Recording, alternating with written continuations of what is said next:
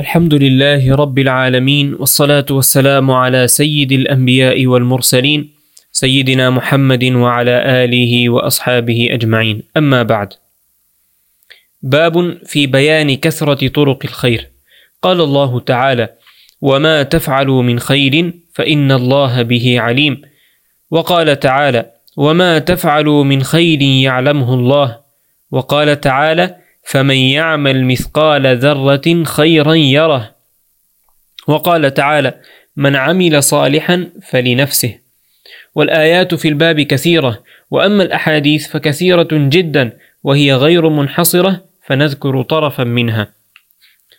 عن أبي ذر رضي الله تعالى عنه أن رسول الله صلى الله عليه وسلم قال يصبح على كل سلامة من أحدكم صدقة فكل تسبيحة صدقة وكل تحميدة صدقة وكل تهليلة صدقة وكل تكبيرة صدقة. وأمر بالمعروف صدقة ونهي عن المنكر صدقة ويجزئ من ذلك ركعتان يركعهما من الضحى. رواه مسلم. وعنه رضي الله عنه قال قال النبي صلى الله عليه وسلم عرضت علي أعمال أمتي حسنها وسيئها فوجدت من محاسن أعمالها الأذى يماط عن الطريق ووجدت في مساوئ أعمالها النخاعة تكون في المسجد لا تدفن. رواه مسلم. وعنه رضي الله عنه قال قال لي النبي صلى الله عليه وسلم لا تحقرن من المعروف شيئا ولو أن تلقى أخاك بوجه طليق. رواه مسلم. وعن أبي هريرة رضي الله عنه عن النبي صلى الله عليه وسلم قال من غدا إلى المسجد أو راح أعد الله له في الجنة نزلا كلما غدا أو راح. متفق عليه. والنزل القوت والرزق وما يهيأ للضيف. وعنه رضي الله تعالى عنه قال قال النبي صلى الله عليه وسلم الإيمان بضع وسبعون أو بضع وستون شعبة فأفضلها قول لا إله إلا الله وأدناها إماطة الأذى عن الطريق والحياء شعبة من الإيمان متفق عليه. والشعبة معناها القطعة. وعنه رضي الله عنه عن النبي صلى الله عليه وسلم قال لقد رأيت رجلا يتقلب في الجنة في شجرة قطعها من ظهر الطريق كانت تؤذي المسلمين رواه مسلم.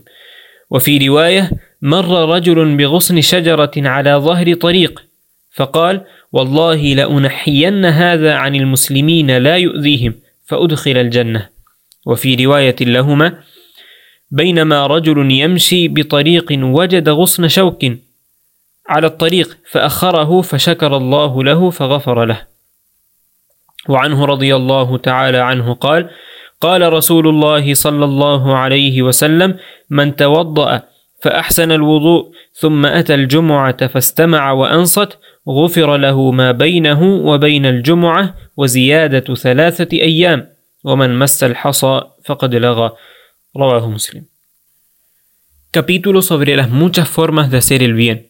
Dice Allah tabaraka wa ta'ala, el bien que hagáis, Allah lo conoce. Dice también, y todo el bien que hagáis, Allah lo conoce.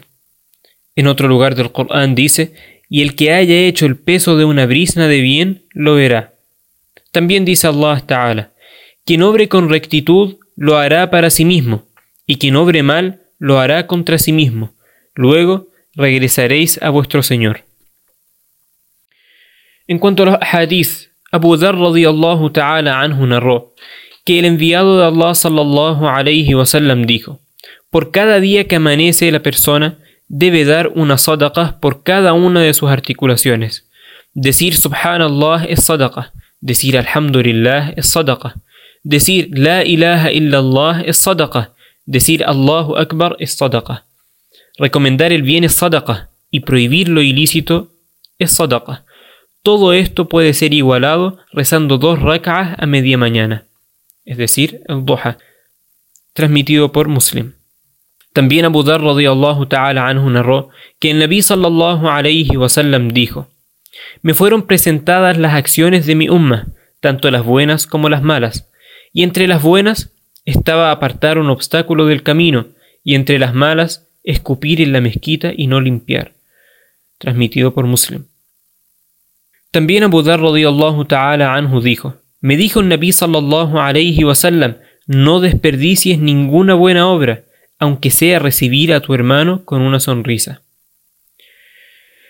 Abu Hurairah radiyallahu ta'ala anhu narra que el Nabi sallallahu alayhi wa sallam dijo, quien vaya por la mañana o por la tarde al masjid, Allah le recompensará con un hogar en el Jannah cada vez que vaya por la mañana o por la tarde, transmitido por al-Bukhari y Muslim. También Abu Hurairah radiyallahu ta'ala anhu narró que el Nabi sallallahu alayhi wa sallam dijo, el imán tiene más de 70 grados, el más sublime es decir la ilaha illallah y el más simple es apartar un obstáculo del camino. El pudor es parte del imán, transmitido también por el Bukhari y Muslim. Abu Hurairah radiyallahu ta'ala anhu también narró que el Nabi sallallahu alayhi wa sallam dijo: He visto a un hombre disfrutando de las delicias del paraíso por la sencilla obra de podar un árbol que obstaculizaba el paso a los musulmanes.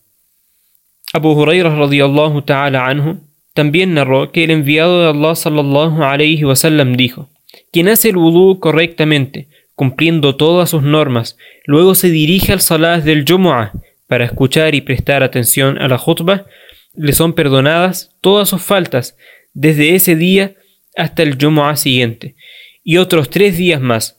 Pero quien se entretenga jugando durante la khutbah perderá esa recompensa, transmitido también por el imán muslim.